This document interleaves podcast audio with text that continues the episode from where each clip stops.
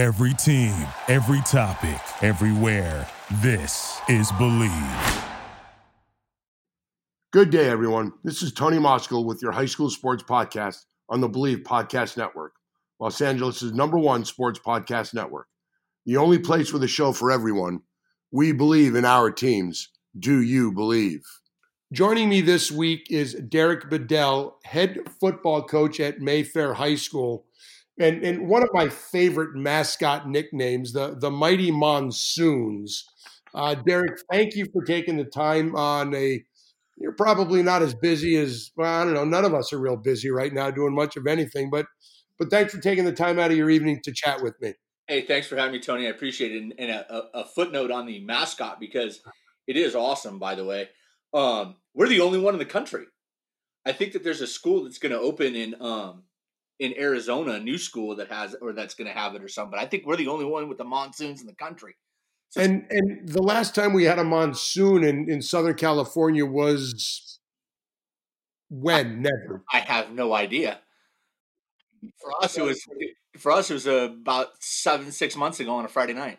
Yeah. Now, do you know how the school got the nickname? I have no idea. Um, I it never really occurred to me until uh, this funny about a week ago, my assistant, one of my assistant coaches says, "Hey, Derek, you know the only, we're the only monsoons in the country." I said, "There's got to be another one." I looked it up, and there's not. So I haven't done any. I have no idea how they got that nickname. That's that's funny. Now I do have to tell a story on how we met. Sure. I was getting ready for a football game, you know, doing my normal prep work one day during my golf class, and one of my golfers comes up to me and says, "Hey, coach, what are you doing?" And I explained to him what I was doing and I was getting my my spotting boards ready where I put all the names of the players and all that. And I told him, I said, "Yeah, I'm, I'm doing St. John Bosco this week, and you know everybody's heard of St. John Bosco." And he said, "Oh, that's funny. My cousin plays there." And I said, "Well, who's who's your cousin? I'll I'll, I'll look him up." He said his name is Derek Bedell. I said, "Okay." So I look him up the night of the game. I'm on the field before the game. I, I find Derek Bedell and I go, "Hey, Derek, I'm Tony Moskal. I, you know, doing the game tonight. Nice to meet you. You're your cousin Nick and your cousin Brian, you know, go to the high school I teach at and play golf for me.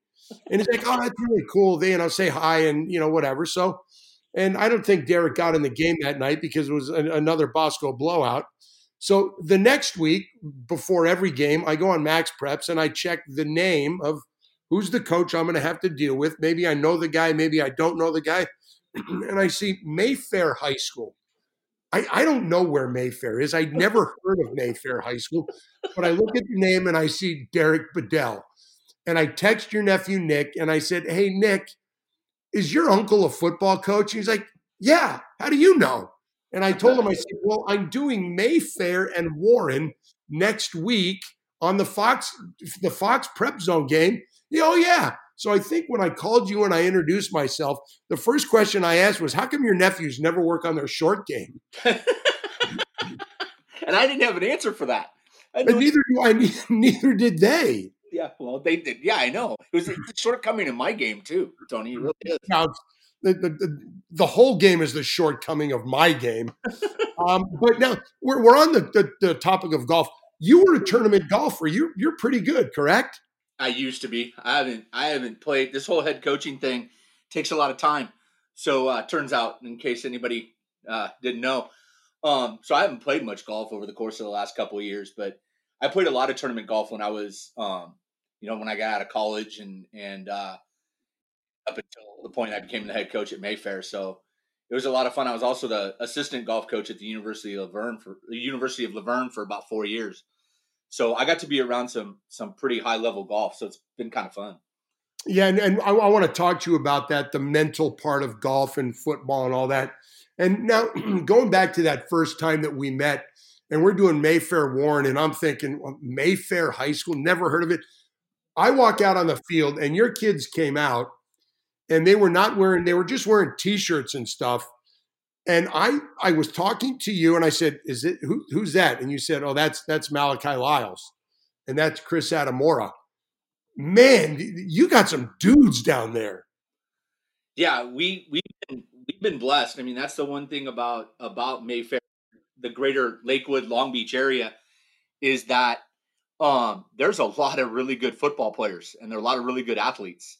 I mean, St. John Bosco and, and Poly and, and, and Gardena Serra and, and, those schools around, they've been they've been getting guys from from the Long Beach Lakewood area forever. But um, just to be able to keep some of our kids home. But yeah, we've been we've been lucky. We have we we do we have a few guys. And and it was it was great to watch you guys because you could tell that that there is a you know you're doing a really good job down there. You've been there six years. You've lost two league games in those six years. You've won the Suburban League three years in a row. When you your college background, walk me through your your coaching background. I know you also played baseball at Loyola Marymount. Am I correct in that? I, I actually played baseball one season at St. Mary's College of California. Actually, it was a fall and then um, I transferred to Loyola Marymount where I and just went to school and, and from there. You were also a junior college coach and a Division yeah. two coach. Uh, how did you get into coaching football?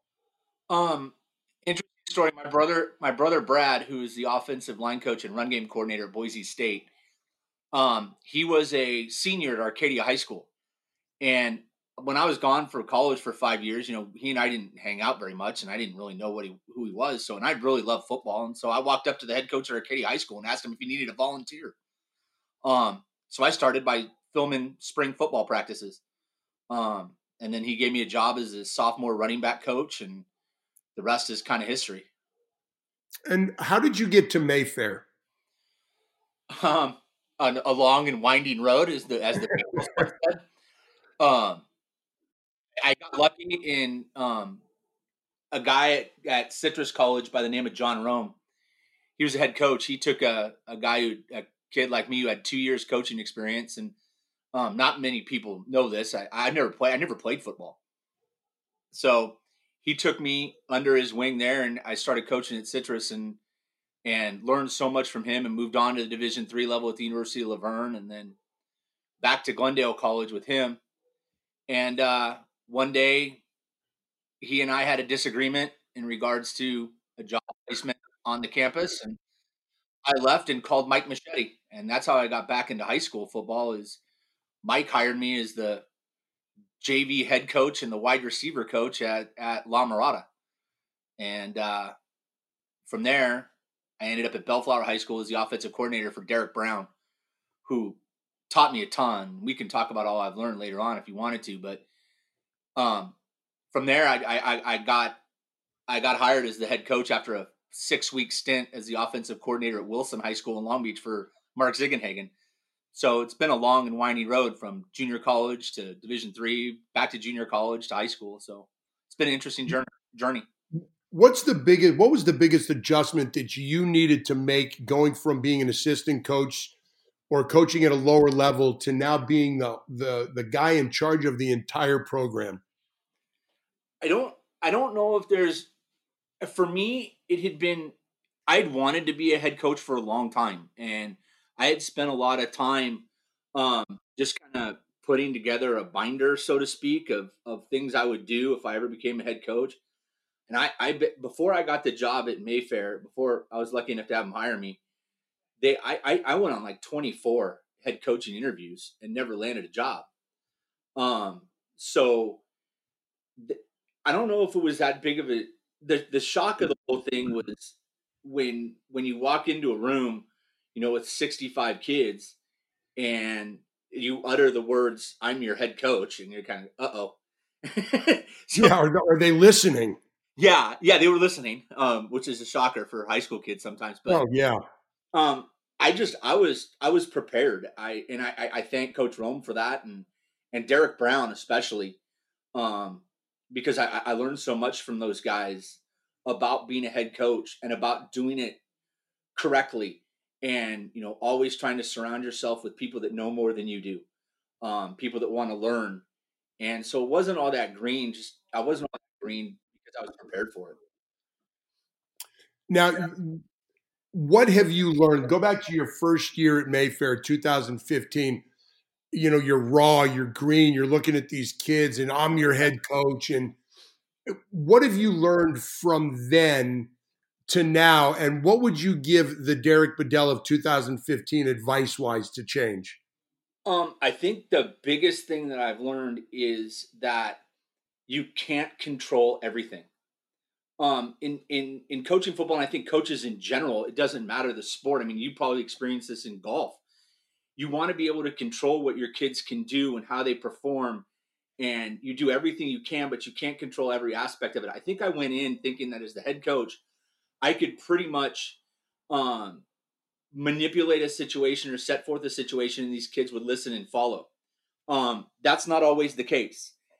And I think I was a little naive to that when I when I started um, that first year. So I would I would pretty much go back and and and tell the Derek Bedell that first year just to settle down and relax and take each day as a 24 hour period and not try and jam every single event into one day because it makes it hard.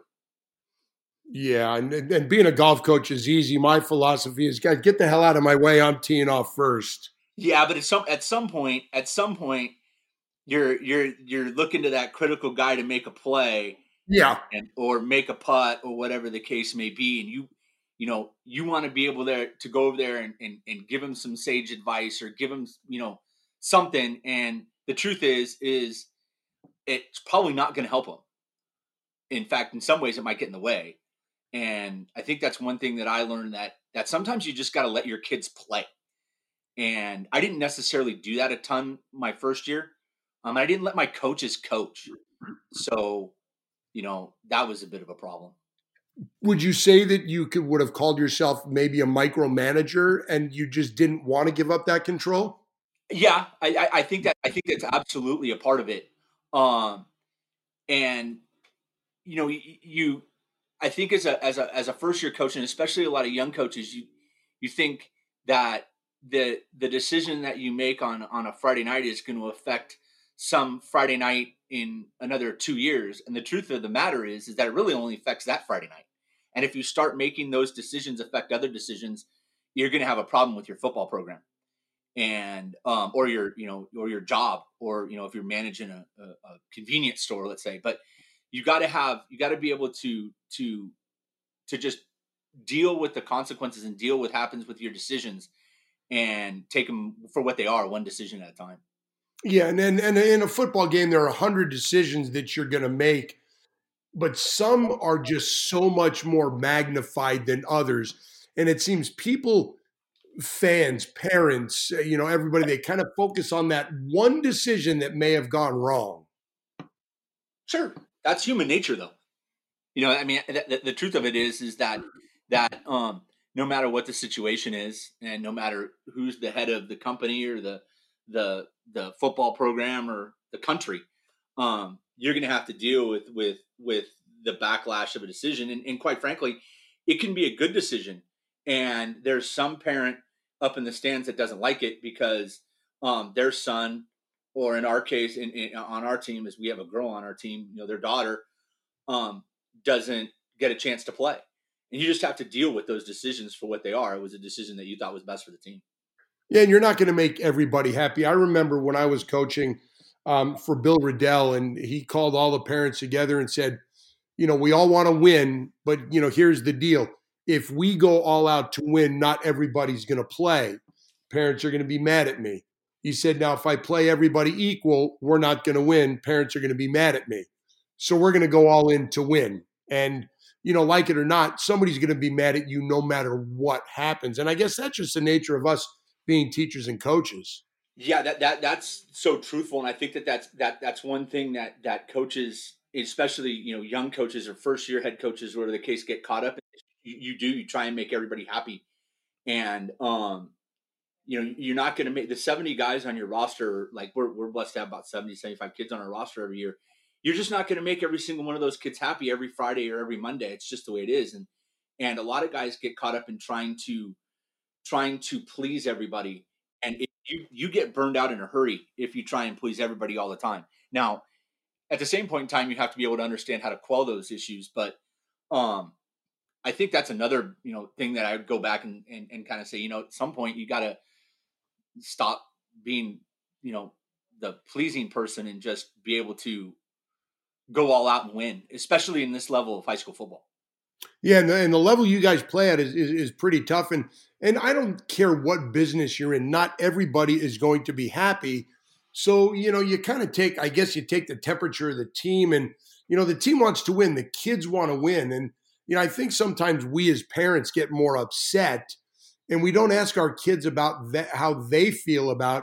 Hey, you're not playing, but your team is winning. Are you okay with that? Yeah, I, I, I absolutely agree with that. Um, you know, it, it's a but there's a fine line with that at the same point in time. Um, we do. I mean, they're they're they're like most high school football rosters. There are there are kids that that are a huge reason part of why we've been successful that don't play on Friday night. But if you teach them your, their role and they understand that role, it's a positive experience for everybody, including their parents. So it's being upfront. I think a lot, a lot of the things, a lot of these problems that that that team that coaches have when I could just be solved by being upfront with parents, um, and family and the rest of it. So, you know, I, I try and be as truthful as possible. I always tell the kids, I'm never going to lie to you. You don't lie to me. I tell the parents the same. At least I try and tell the parents the same thing. Right, and and you know, you're a parent. I'm a parent. Sometimes it's tough for us to swallow that pill. That you know, even though my son at you know 5'11", 175 is not 6'4", 270. No, absolutely. and not going to be that guy. No, absolutely, absolutely. And and I remember I remember a buddy of mine who used to coach in high school football down in San Diego. He he told me the first time you ever meet with the parents, tell them you're not going to meet with them, and tell them that um, if you do want to talk, it's away from the football field and the rest of it. Because if you don't, then you know you could open yourself up to issues. Yeah, it's that whole 24 hour rule where let's wait 24 hours. Don't come to me after a game while we're getting on the bus or I'm getting on with my family getting ready to go home and it was a tough game for us. Let's both wait 24 hours because it'll give us both a chance to cool off and maybe be a little bit more reasonable.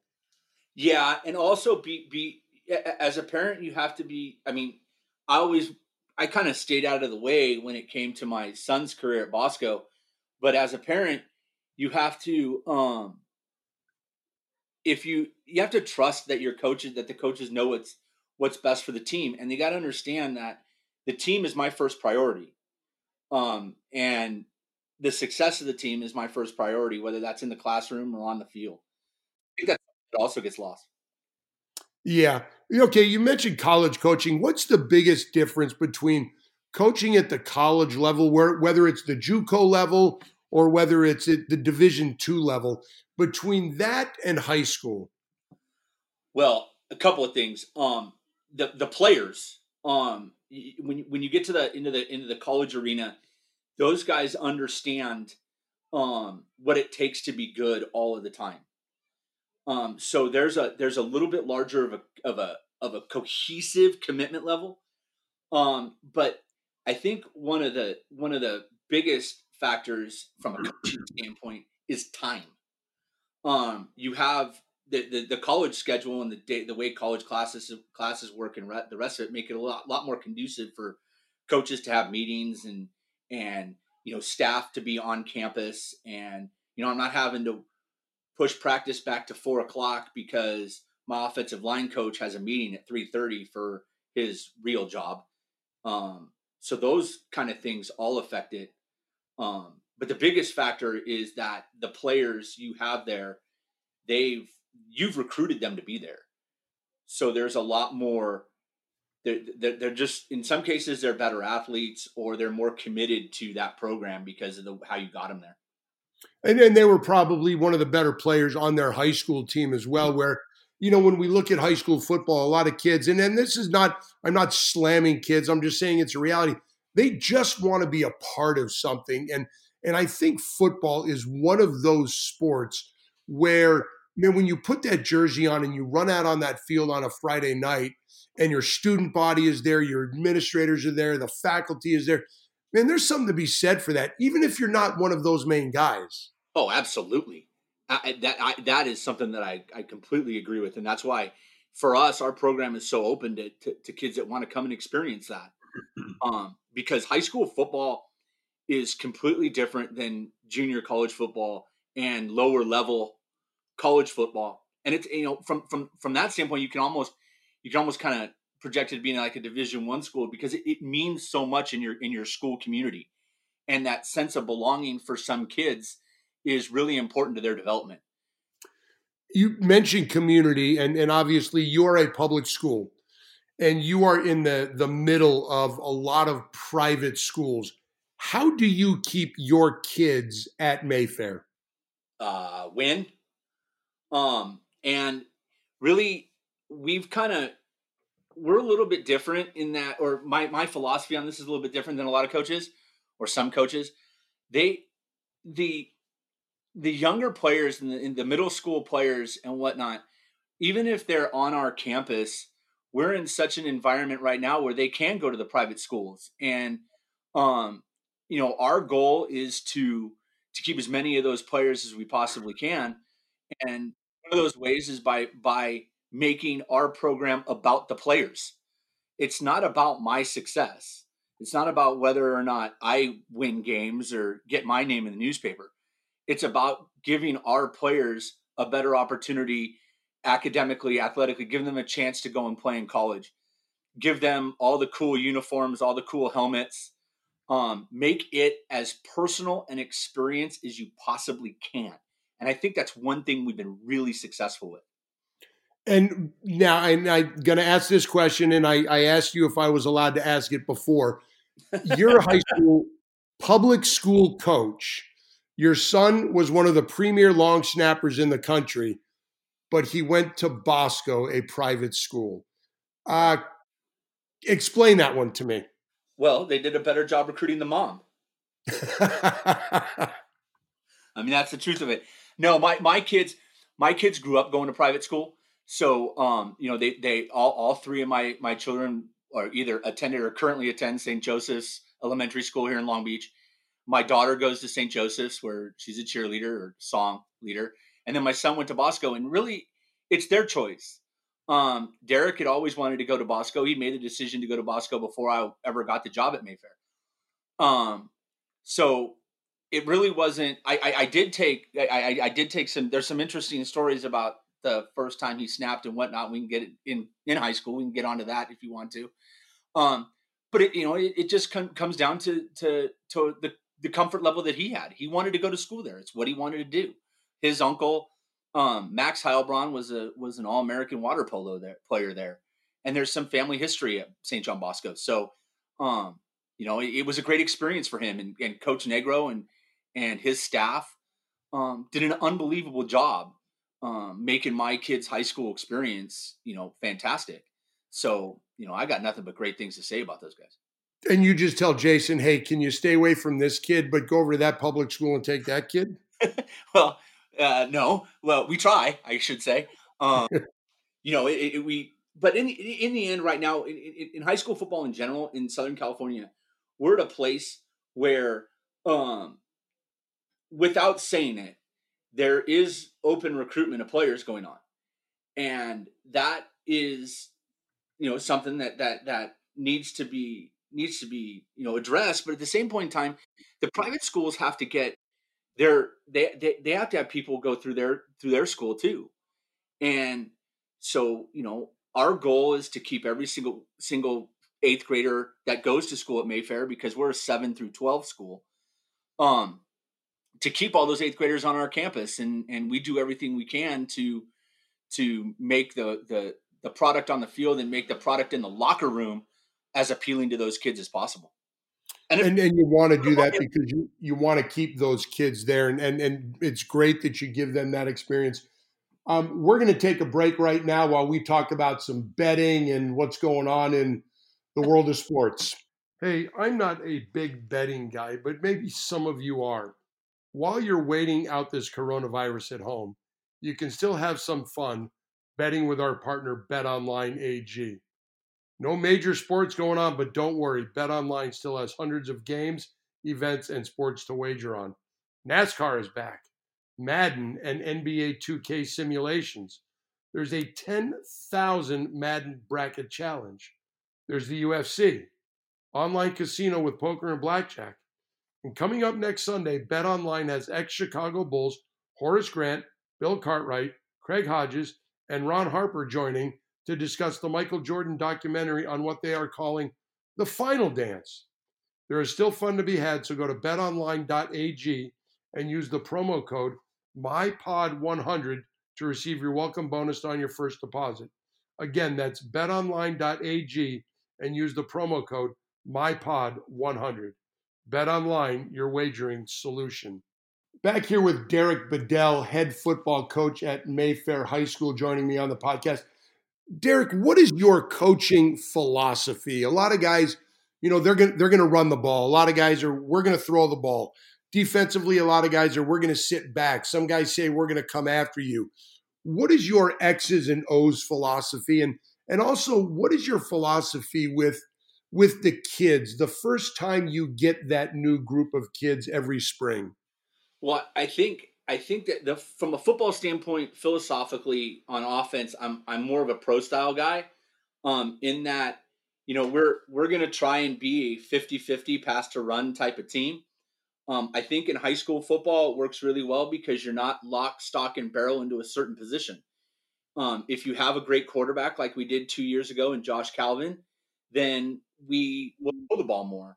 Um, if we have a great running back like we did, you know, one season at Bellflower High School, and we had Ryan Hunley. and I was an offensive coordinator there.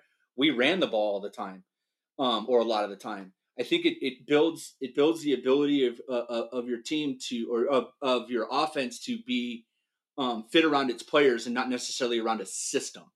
Defensively, um, my staff and I spend a lot of time on being sound I think that that making sure you have all your gaps covered and and making sure that you're putting your your defensive players in a position to be successful is huge. And again, it comes down to what type of players you have. I think some sometimes some years you've got players where they're great in man-to-man coverage and you can blitz the heck out of teams. Um, other times you're a little bit weaker in the secondary and you got to play more zone. I, it, it just kind of for us it's built around our players. And do you find it difficult or challenging as a staff to say, "Hey, you know, what, we're gonna we're gonna have to change things up this year because we don't have that stud quarterback or that stud wide receiver, you know, those those you know guys that can play man to man." Is is that difficult for you guys to try and change the system? No, because because it, it's built. Our system's built around that, so it's not. It, it, it's it's that offensively, if you have that great quarterback, your your play calls are going to tend to be to be more leaning towards throwing the ball as opposed to running the ball. So it's not necessarily changing the scheme of the way we play. It's more along the lines of changing the attitudes of the coaches. So we're teaching the kids every year for five years. We've pretty much taught them the exact same thing um, from the exact same formations. It just comes down to a coach's uh, our, our abilities to to change the way we play with the style of our of our players as opposed to changing a whole offensive scheme. So you're not changing the playbook. You're just saying, okay, hey, we're going to throw the ball a lot more this year, or we're going to run the ball a lot more this year. It's the same everything. Where I think sometimes some guys try and just change everything. Where one year they'll be predominantly run, and then the next year they go to the spread.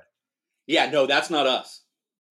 I mean, we've I think you can put you can put on our film over the course of the last five years, and and we're probably pretty pretty balanced in how we line up in the same formations, and nothing really nothing really changed. But we're old school, man. We play with an inline tight end a lot of the time, and a, tight end and fullback. What what are those positions? Yeah, we got a couple of those. In fact, our fullback this coming year is a great player. So you know, if if he's one of your best players, then put him on the field.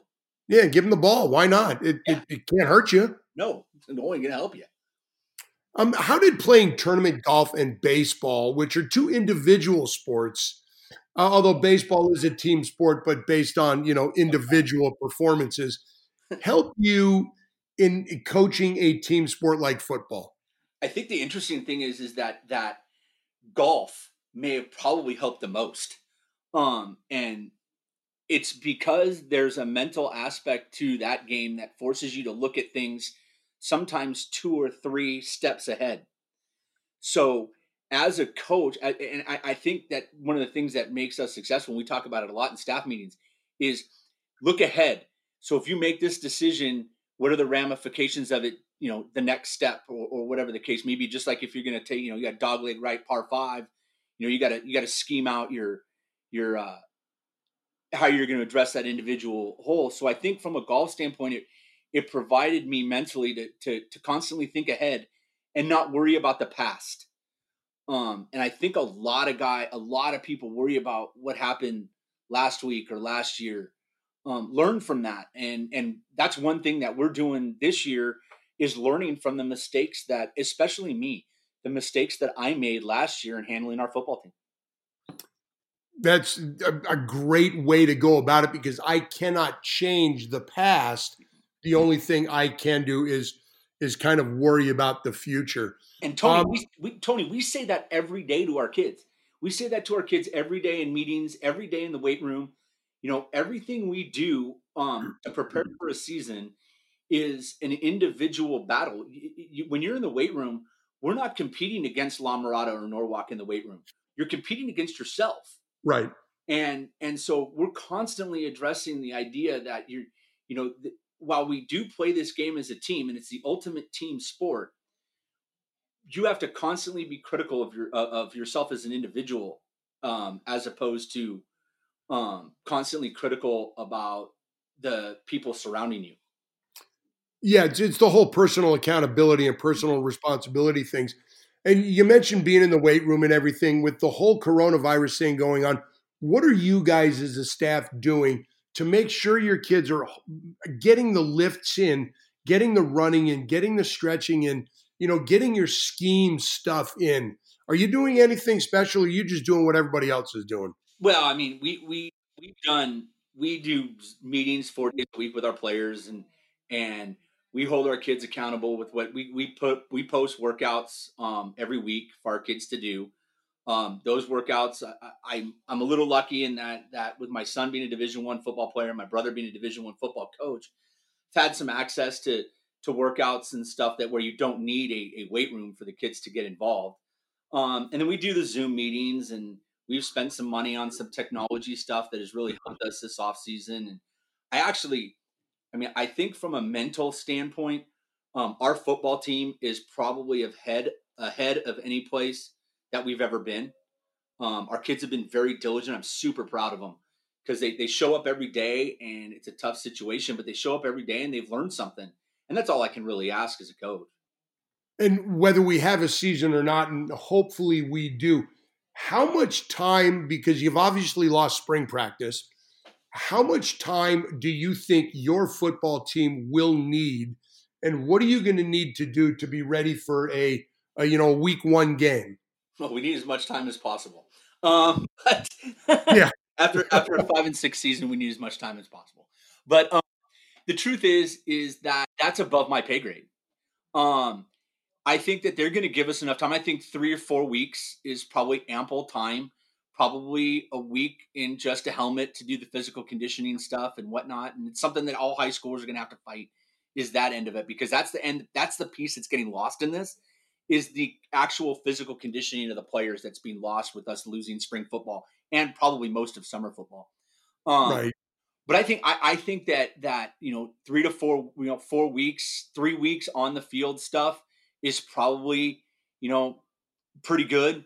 Um, but we've got we put things in place and and we constantly meet as a staff on installation schedules with the idea we have a plan if they're going to give us six weeks we have a plan if they're going to give us five weeks we kind of figured six weeks was going to be the most amount of time they're going to give us um, and four weeks probably the shortest amount of time so we put together plans based on those ideas and that's just us as a staff kind of crunching numbers i guess so to speak yeah, and every public school starts at a different time. Private schools start at a different time. So I think the interesting thing is going to be when do we all start? When do we all go back to school? And what is that whole thing going to look like? Well, I think I, I think that the you know the CIF may have to step in, um, and I don't know anything about this, but they may need to step in and just say, okay, this is what we're going to do. You guys are going to have if you're a zero week, you can you can open up football now. Um, and then if you're a week one, you can open you can open up your practices now because there is going to be um, a difference in how schools go back. So there's going to have to be a coordinated effort between the CIF and its member schools to, or the Southern section and its member schools to um, get together on that and come up with a, a feasible plan. And then you got to get superintendents and administrators and all that. And that's, like you said, that's way, way above my pay grade. And it's part of a pay grade I want no part of. Yeah, same with me. Same with me, Tony. And and and, and the truth is is that I think that I think we're learning things every day about the virus and you know all of a sudden the governor decided today that pro sports can start on June 1 and last week he'd said something about not starting until 2021 um so I think there's just differences every day with this thing and and and, and like I said earlier if you're if you're not planning ahead and if you're not taking it day by day with that plan then you're going to get stuck yeah you know, being a coach for so long, you see, you know, we we've talked about parents and kids and you know the whole recruiting thing. And sometimes people want to know what can I do to get my kid recruited? What is it that I need to do? Should I send him to a camp? Should I put film together? Having gone through that with your own son and your brother being up at Boise State, what advice do you give to parents and kids about that whole process to get them the maximum amount of exposure to put them in a position to play at the level that they would best fit? Well, I think one of the biggest things is to listen to the coaches, um, and and the high school coaches. A lot of these, you know, I mean, and, and I understand that they're personal trainers and seven on seven programs, and those there are a lot of guys out there that do a great job in regards to getting their kids publicized. But there, we spend a lot of time at Mayfair in in the recruiting aspect of things and getting college coaches to come onto our campus and see our players. And the biggest advice I can give the parents is is to stay involved with asking questions academically. Um, the athletic part of it kind of all comes together because as coaches we understand where kids can play and where they fit and i have no problem having talks with parents about that and i've done it hundreds of times but it's the academic piece that i think a lot of people forget about and if you stay on your kids academically and they're a good player, coaches are are going to come. And you know, especially if you're at a program like ours, or you know, a St. John Bosco or a Mayfair, I mean, or or a Long Beach Poly, where they traditionally have put guys out to Division One schools, um, you become sort of a destination for them in spring, and that's one thing that's going to hurt us is without spring football, we lose one we lose over hundred coaches coming onto our campus to recruit our kids. Um, but there's a lot of effort that goes into um, getting these kids to the right spots and the right places. And then at that point, it's about talking to the kids and the families about what they want to do, where where they want to go. Um, and one of the biggest pieces of advice is that let the kids make the decisions because if they go to a place and they do it and they don't like it, then the remedies are there but they're oftentimes more difficult than the original process. And, and I think what I do with kids is what do you want to do academically? Does that school have your academic program? Absolutely. If you want to be an architect, and, and I'll just throw that out there, you know, if that school doesn't have that as a major, then why would you go there? Absolutely. And that that's that's one thing that came down to it with my son's decision to go to the University of Colorado is that he wants to be a lawyer.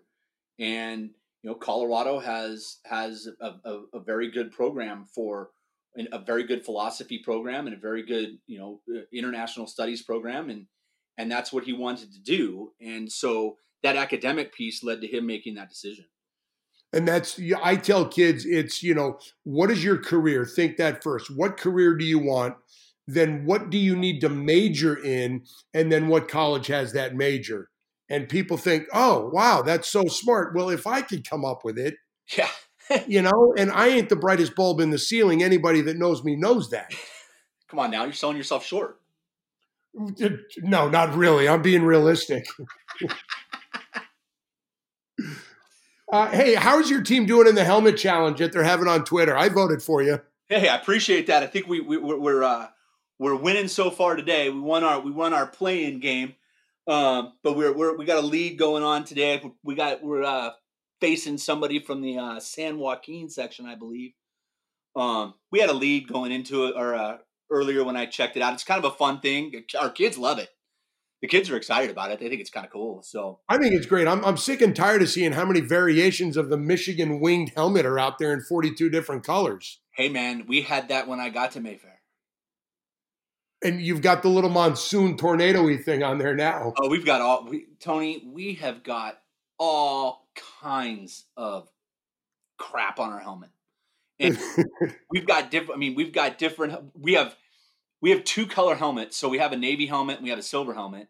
And then every year I let our kids decide which one they want to put alternate logos on. And we've been we have a partner that we work with down in Florida, and uh, and he that the company does a great job of putting together all of our stickers and stuff. And so we don't even design that stuff. We have somebody else that that does all that, and it's been it's been kind of cool. And it's it's one of those things that separates us from a lot of programs, and that's that's really kind of one of the pieces that goes into keeping kids in the area is to to have different ideas and different things. I mean, we got so many uniforms. We got a we got white, navy, gray, powder blue. I mean, we got powder blue. You're looking like the old Kansas City Royals. Yeah, well, when we when funny story, Alterraun Verner played it at Mayfair, went on to UCLA. And, and, UCLA, and then was drafted by the Tennessee Titans. And Alterraun has been a great supporter of ours, um, and is just a great human being. And he uh, he made a donation to the program, and and so we kind of got the powder blue uniform just to kind of honor him. He played in the powder blue uniform at UCLA, and then played in a powder blue uniform with the Tennessee Titans. So we kind of thought it would be kind of cool little. Uh, to just to honor him in that way, and and that's what we did. So that's where the powder blues came from. Now, are you going to go red for Justin Turner in the beard? No. Okay. no, that's a baseball team. The baseball team can figure that out. Yeah, exactly. Hey, um, last thing before I let you go, do you like the way that the CIF is doing the playoff format? Did you like it last year, and do you like what they're planning this year? Um, did I like the format last year? No.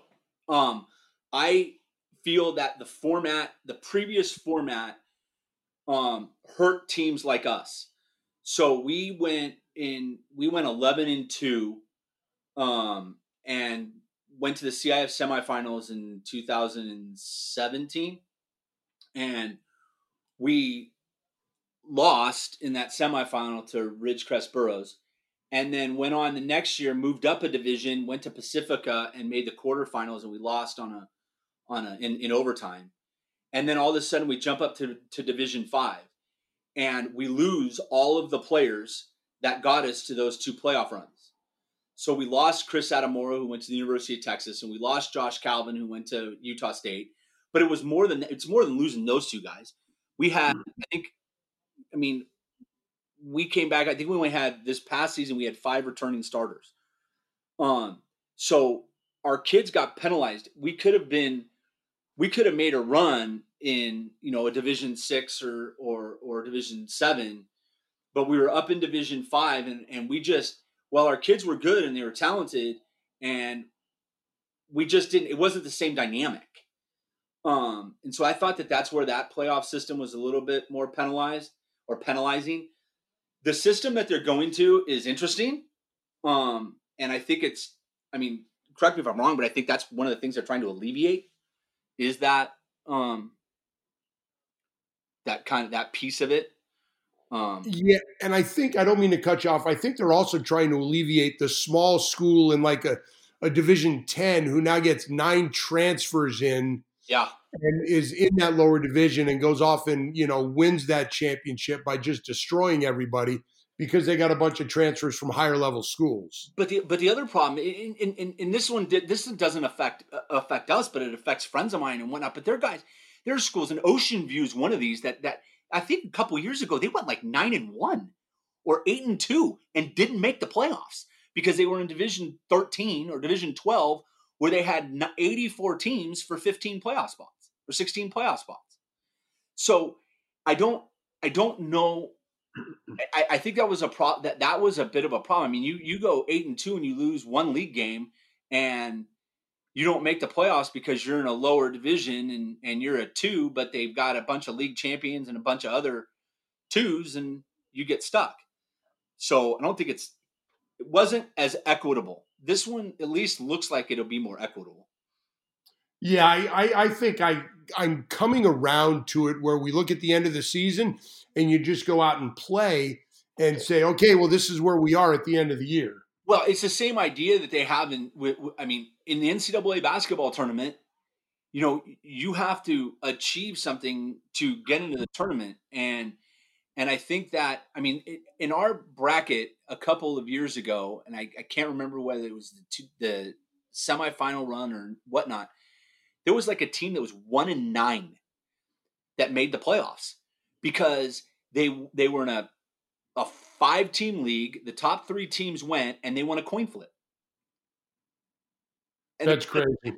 And they're in the playoffs, but Ocean View, who goes nine and or eight and two, doesn't make the playoffs. Yeah, that's not. And I, I like the fact that they're they're they're kind of working something to try and come up with what the best alternative or the best system is for everybody. Yeah, and, and one of the one of the hard things is is the idea that if you you know if you're a five team league you get two spots. If you're a six team league you get three spots.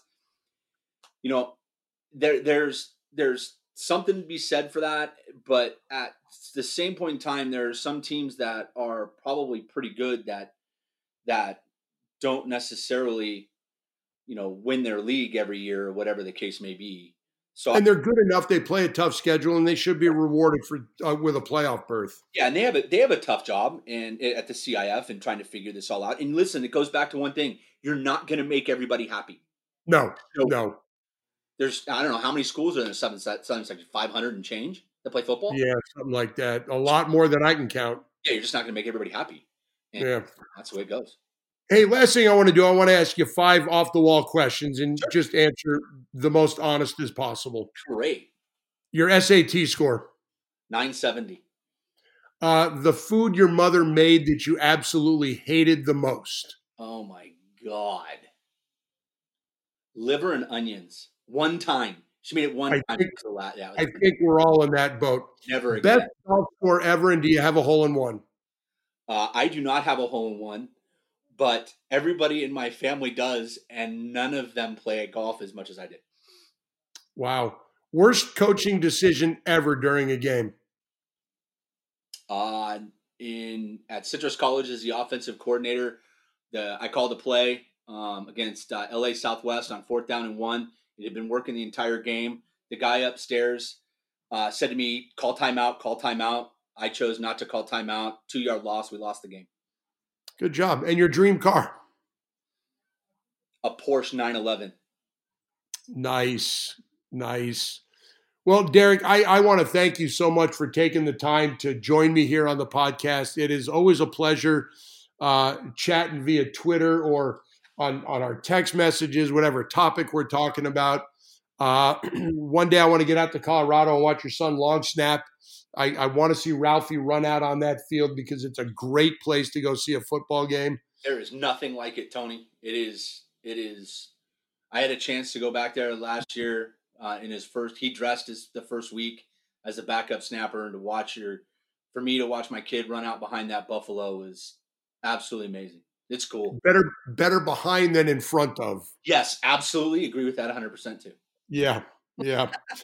Well, I hope our our paths cross during the season. I, I loved coming down watching you guys play. I'd, I'd love to do it again. And if not, man, we've got to get out and play some golf. No, I agree with that. We've talked around that for what going on three years now. Yeah, exactly. I totally, I totally agree with you there. I'm gonna, I, I, this, this coronavirus thing is has kind of uh, got me the itch to dust off the clubs, put some new grips on them bad boys, and roll up and play. We will because I know the courses up here are open. I'm sure they're open down by you. So uh, let's definitely set something up. Absolutely. All right, Derek. Thanks so much for taking the time, and please say hi to everybody for me. I will. Thank you so much for having me. I appreciate it. All right, that was Derek Bedell, head football coach at Mayfair High School. Hey, if you like the podcast, please subscribe. If you've got any suggestions for me, you know, hit me up on Twitter at Tony Moskal or via email, tonymoskal at gmail.com if you've got an idea for a guest, if you've got an idea for a topic, I'm open to anything. We're all stuck at home still. So hit me up, fire away with your ideas. I hope you enjoyed the podcast with Derek Bedell. Uh, everybody, take care out there and have a great rest of your day. Thank you for listening to Bleav. You can show support to your host by subscribing to the show and giving us a five star rating on your preferred platform. Check us out at Bleav.com and search for B L E A V on YouTube.